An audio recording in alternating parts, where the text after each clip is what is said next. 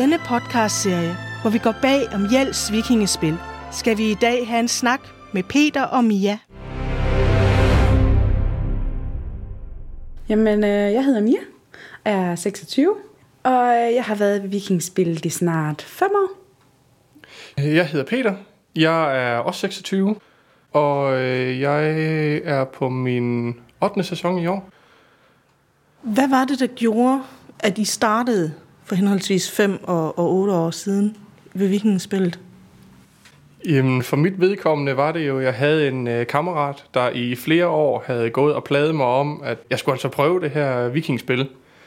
Til sidst synes jeg, at nu havde han lagt på sine blødende knæ længe nok, så nu, nu, nu prøvede vi skulle at se, hvad det var for noget. Så tog jeg med herop, og jeg blev bare bit af det. Øh, sammenholdet og alle de her aspekter ved at lave teater. Og, og har egentlig bare synes, at det var en fed måde at bruge sin sommer på. Og ligesom også det, at man vidste, hvad man skulle bruge sin sommer på. Jamen, øh, jeg blev jo trukket øh, ned til vikingspillet af nogle veninder, fordi at øh, min søster, hun brændte mig i en sommerferie. Og så sagde de, kom med ned til vikingspillet, vi, er, vi spiller med i år. Så kan du bare lige bo i vores campingvogn. Øhm, og øh, ja, så fandt jeg jo så Peter, og har så hængt fast i vikingspil siden. Og min første sæson var så året efter, hvor jeg sådan rigtig var med. Så øh, det var bare kærligheden, der lige træk. så, og så synes jeg bare, at det har været fedt at spille vikingspil. Være på scenen og prøve det. Fordi du har, du har været på scenen øh, alle år. Øh, Næsten, næsten. Næsten. Sidste år, der var jeg jo sådan næsten højgravid. Så det der med at løbe op og ned ad trapper, ned, op og ned ad bakker, det havde jeg ikke sådan vildt meget overskud til. Så der var jeg i Ild og Røg øh, sammen med Peter. Ild og røg. Det er jo et helt specielt udtryk. Hvad, hvad dækker det over, Peter? Jamen, ild og røg, det dækker jo over øh, alle de specielle effekter, I ser på scenen. Røgen, der kommer under kampen, øh, eksplosionerne, øh, alt hvad vi kan finde på, og alt hvad de beder os om at prøve at finde en god løsning på. Det kan være, at der skal ild i en smedje, eller der skal være bål i et hus. Vi skal have en kongeafbrænding. Øh, hvad, hvad det nu kunne være, de kommer og beder os om. Hvem kommer og beder jer om det? scenograferne, instruktører, øh, de kan komme fra rekvisitten også øh, og, og spørge, om vi kan lave et eller andet. Øh. Vi havde et år, øh, hvor vi havde en troldkarl, der skulle have en vogn. Han skulle stå og mixe i og røre i, og der skulle laves noget effekt til den, og det var jo et samarbejde mellem rekvisitten, der lavede en vogn, og vi satte nogle effekter i, og øh, lysafdelingen satte nogle effekter i for ligesom at lave den her vogn, så det så ud som om han stod og havde gang i at mixe øh, hans trylledrik i en stor gryde her, så det røg og boblede, og der kom farvet lys i røgen. Så I, I arbejder ikke altid alene i øh, og røg Nej, nej, det gør vi ikke. Vi har som ofte et samarbejde med både lys og med rekvisitten om forskellige ting. Blandt andet, når vi laver alt vores røg nede på scenen, så prøver vi også gerne at kombinere det med, med lyset, for at give det noget andet end bare en hvid farve. Men at de lægger noget lys på for at skabe nogle andre effekter, så man får noget mere stemning i det. Og sidste år, der var du så også med i røg afdelingen. Ja. Havde du så nogle specielle opgaver der? Jamen, øh, jeg lagde røg på. Så jeg sad op i øh, lydtårnet og øh, trykkede på knapper. og sørgede for, at stemningen var der. Fordi det går jo ikke automatisk. Der skal vi trykke på nogle knapper for, at der kommer den mængde røg, vi vil have. Og vi kan selv styre, hvis det blæser, så skal der mindre på. Og hvis der er helt vindstille, så skal vi også passe på. Og sådan ting. Så vi skal sørge for, at, øh, at der bliver styret på de rigtige knapper, fordi der står forskellige røgmaskiner rundt omkring. Så der står både på bagscenen og på forscenen, og nogle gange er der også på midten af scenen. Og så skal man så styre dem på forskellige knapper og sørge for, at det kommer de rigtige steder. Så publikum ikke lige pludselig forsvinder, eller at, at kampene lige pludselig forsvinder. For jeg har stået et år og, og kæmpet på scenen, hvor vi ikke kunne se hinanden. Øh, og det er ikke så rart at stå og svinge med, med svær, og så lige pludselig så tænker man, Åh, hvor er min partner? øhm, så, så det er faktisk et ret vigtigt job alligevel at sørge for, at der ikke kommer for meget på. I har en stor opgave med øh, ved fakkeloptoget. H- Hvordan fungerer det? Hvad er det, I laver der? Ved øh, fakkeloptoget, der øh, står vi jo for, for uddeling af de her fakler, som alle vores øh, statister og øh, rollehavende har med ind på scenen til allersidst i stykket. Står og samler dem og sørger for, at de får dem udleveret og tager imod dem igen, når de kommer ud fra scenen, efter at de har været inde og, og bukke og takke af for aftenen. Er det alle og enhver, der kan få en fakkel i hånden? Nej, det er ikke alderen værd. Øh, vikingespillet har sat en aldersgrænse på 14 år, og der kan du starte med at have fakkel med på scenen. Indtil da, der har vi, øh, vi har nogle år kørt med øh, børnefakler, som, som er en, en lille øh, øh fyrfadslys, batteri fyrfadslys, de har fået i hånden med ind, eller vi har kørt med roser, afhængig af, hvad man har følt har, har passet ind, og hvad øh, der har været ønsker fra scenografer og instruktører Peter, har du nogensinde været på scenen? Ja, det har jeg. Øh, mine første to år hernede, der var jeg på scenen som statist. Og derefter rykkede jeg i, i ild og røg. Øh, jeg havde en sommer, hvor jeg øh, fik konstateret, at jeg havde stress. Så jeg kunne ikke overskue at være på scenen. Og havde faktisk besluttet mig for, at jeg ville tage et fri år. Da der øh, så blev hede lidt i mig, og jeg fik at vide, at det skulle jeg i hvert fald ikke, så skulle jeg i Røg i stedet for. Og øh, så fik jeg en plads i Røg, og kom til at sidde og styre røgmaskinerne de første par år. Og så har det bare hængt ved. Øh, I dag der er jeg jo uddannet øh, scenefyrværker, og er med til at stå for, øh, for alle effekterne med fyrværkeri og ild og, og det på scenen. Er det alle i afdelingen, der er uddannet scenefyrværker? Nej, øh, vi er to uddannede. Der er Brian, han er uddannet festfyrværker. Det er den helt store pakke, øh, som er det, der gør, at vi må have vores festfyrværkeri den sidste aften. Og så er der mig, der er uddannet scenefyrværker. Det er den lille pakke. Øh, så jeg må være med til alt det, vi laver på scenen. Alle de små effekter. Og lige nu, der er der kun øh, mig og Brian i afdelingen, der er øh, uddannet fyrværkere. Men I har flere hjælpere. Det er ikke kun jer to, der er i afdelingen. Nej, øh, vi svinger mellem 7 og 10 mand i afdelingen, øh, afhængig af, hvor travlt vi har sæsonen igennem. Sidste år, der var vi, var vi syv mand sidste år øh, til at, at styre øh, øh alle de forskellige effekter, til at hjælpe folk med fakler, øh, ting vi havde, der skulle ud og ind af scenen og tændes og slukkes og Ja, vi var flere, der havde røgen, for at vi ikke skulle sidde hver eneste aften og kigge på vikingspillet fuldt igennem. Ja, ja, og for at man, man hele tiden kunne holde sig lidt frisk i hovedet også, fordi at, at sidde og lave røg, det er, en, det er en stor opgave, og hvis du bare skal sidde deroppe dag efter dag efter dag, og se stykket igen og igen og igen, til sidst så kan man godt begynde at sidde og, og falde lidt hen, fordi man føler, nu, nu, har, nu har jeg styr på det her. Nu, nu, det kører bare. Jeg behøver ikke manuskript, jeg behøver ikke noget som helst. Det kører bare på automatikken. Og lige pludselig så tager man bare sig selv i at sidde og falde i staver og tænke, Gud, jeg har lige misset to scener. der skulle have været røg der. Øv. ja. Og så bliver en kamp altså en lille bitte smule kedelig. det gør den. Så, så der har I simpelthen valgt, at, øh, at så går opgaven på omgangen mellem... Ja, ja. Øh, så har vi, øh, tre var vi tre, fire mand sidste år, øh, ja. der, der delte som opgaven, så det kun var hver tredje, fjerde dag, man skulle sidde deroppe, også så man har, øh, har mulighed for øh, at være med, også selvom man ikke har tid alle dage i sæsonen. Så kunne vi ligesom planlægge et schema ud fra, at du kan ikke den dag, fordi du har arbejde, og du har noget, du skal den dag, og så kunne vi ligesom tilrettelægge, øh, sådan så alle stadigvæk havde en mulighed for at, at være en del af fællesskabet deroppe. Så i, i Ild- og Røgeafdelingen, der er det ikke nødvendigt, at du kan være der til alle forestillingerne? Nej, det er det ikke. Vi, det er ikke til det. Øh, nej, lige præcis. Der er nogle ting, hvor man... Altså, I skal jo være der hver dag. Ja, også som fyrværkere. Vi er, vi er nødt til at være der hver dag. Fordi at det er os, der står med, med ansvaret for, øh, for alle effekterne. Men dem, der kommer og hjælper i afdelingen, har en mulighed for at sige, i dag kan jeg ikke. Jeg har, øh, jeg har noget, jeg skal i dag. Og så er der en anden, der kan tage over. Men de skal have fortalt det et godt stykke tid foran. Man skal, man skal vide det et par uger eller måneder før, for at at det er lettere at lave et schema, så, så vi ikke lige pludselig står på dagen og mangler en til at tage fakler i den ene hjørne, fordi så er vi altså en lille smule på røven, fordi det er, det er et vigtigt job, og, eller at vi lige pludselig står, at der er ikke nogen, der kan lave røg, jamen, så skal vi have kaldt en ind. Og så man skal vide det et stykke tid før. Det er ikke så, man kan komme på dagen. Selvfølgelig, hvis man er syg, så må der findes løsninger. Men mm. øh, Men I har simpelthen et, et vagtskema. vi har et vagtskema, fuldstændig. Vi ved præcis, hvornår og hvad vi skal. Mia, nu har vi snakket lidt om de der fakler. Mm. Du har jo prøvet et par gange at have en fakkel i hånden og ind på scenen Det som, har jeg. som skuespiller. Hvordan er det? Jamen, øh, det er intimiderende den første par gange at stå der med ild. Øh, også fordi, at øh, nogle af os har stået med stort hår og, øh, og sådan en fakkel i hånden.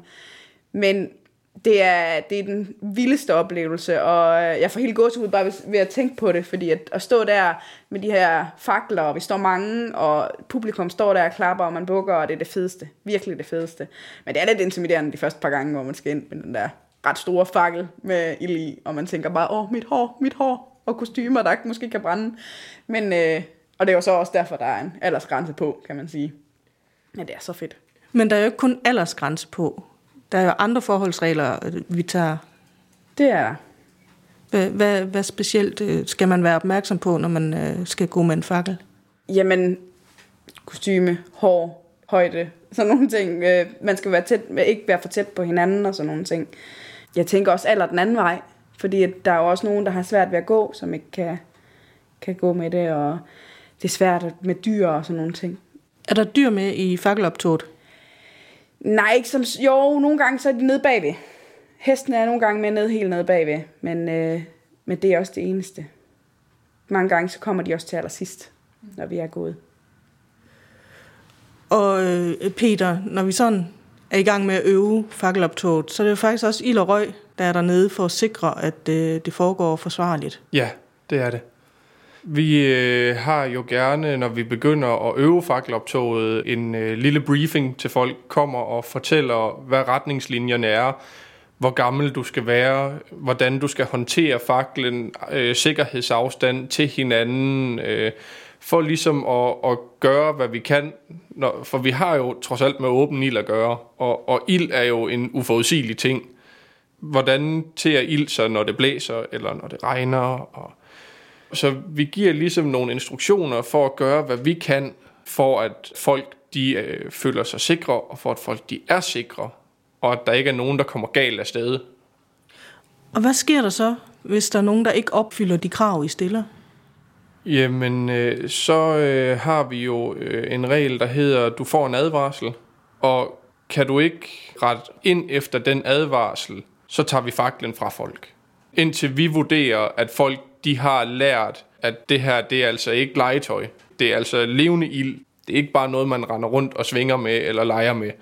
Man skal have respekt for det. Mia, du har faktisk prøvet at have en lille talerolle Ja. det ene år. Hvordan var det at prøve at, at have replikker på scenen?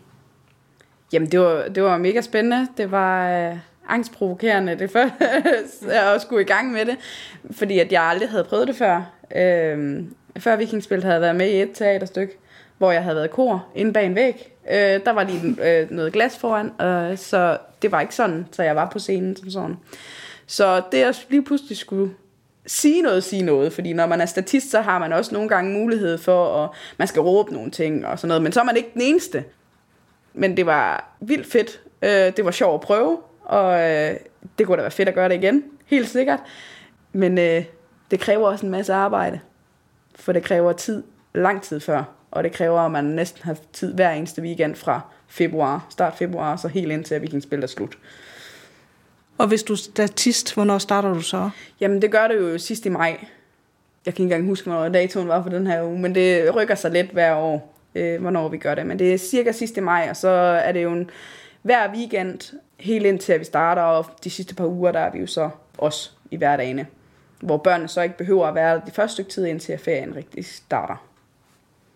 Og hvad så, hvis du er som skuespiller, statist, talerolle, hvad det nu er, den ene aften, ej, nu regner det altså bare helt vildt, fordi det er udendørs teater. Mm. Jeg gider egentlig ikke i aften. Hvad så?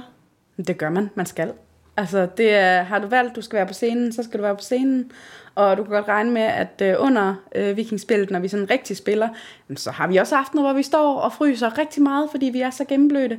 Og så må vi bare gå i varm bad, når vi øh, kommer hjem, eller kommer ned i campingvognen, så må vi bare lægge os under dynen.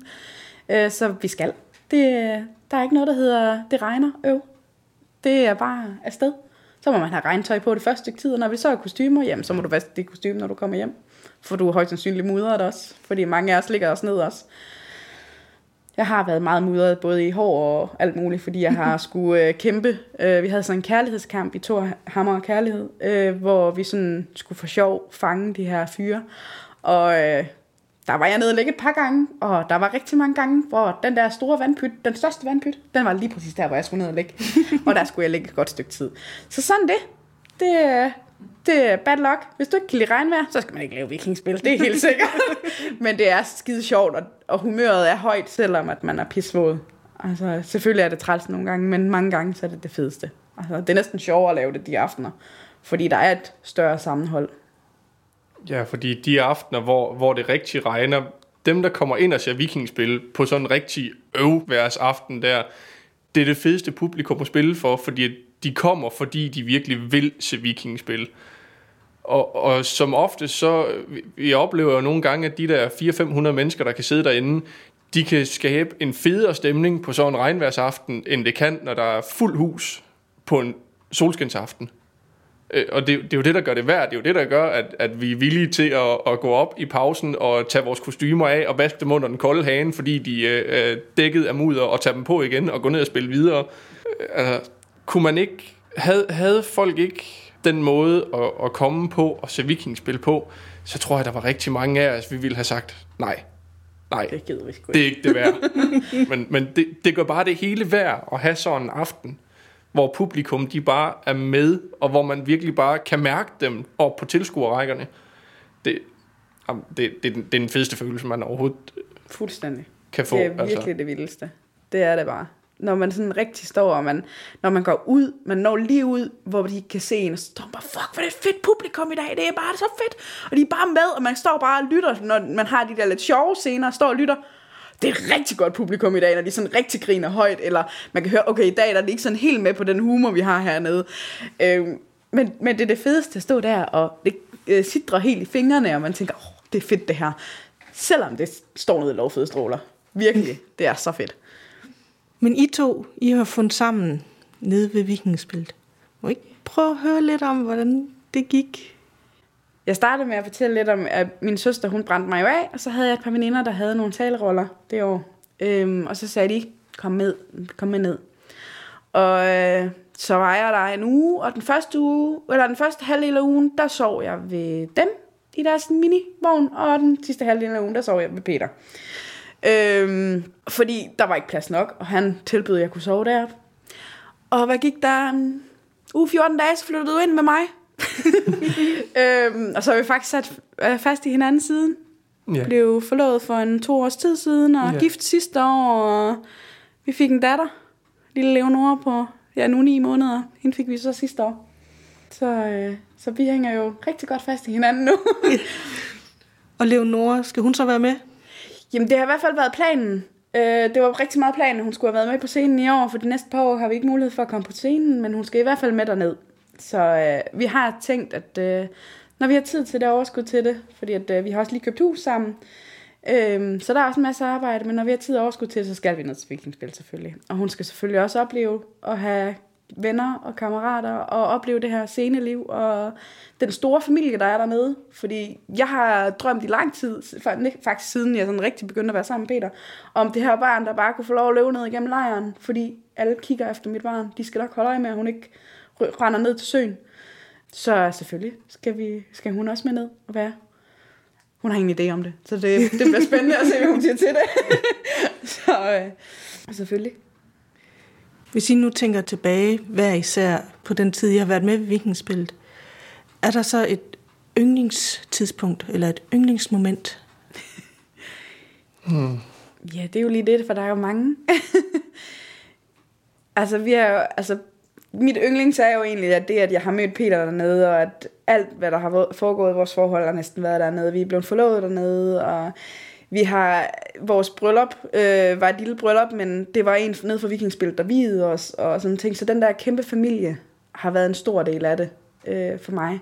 Men også, øh, det at stå på scenen. Jeg tror, det, al, det jeg glæder mig allermest til hver år, det er at stå på scenen den sidste aften, hvor publikum tænder, for, øh, tænder tændstikkerne.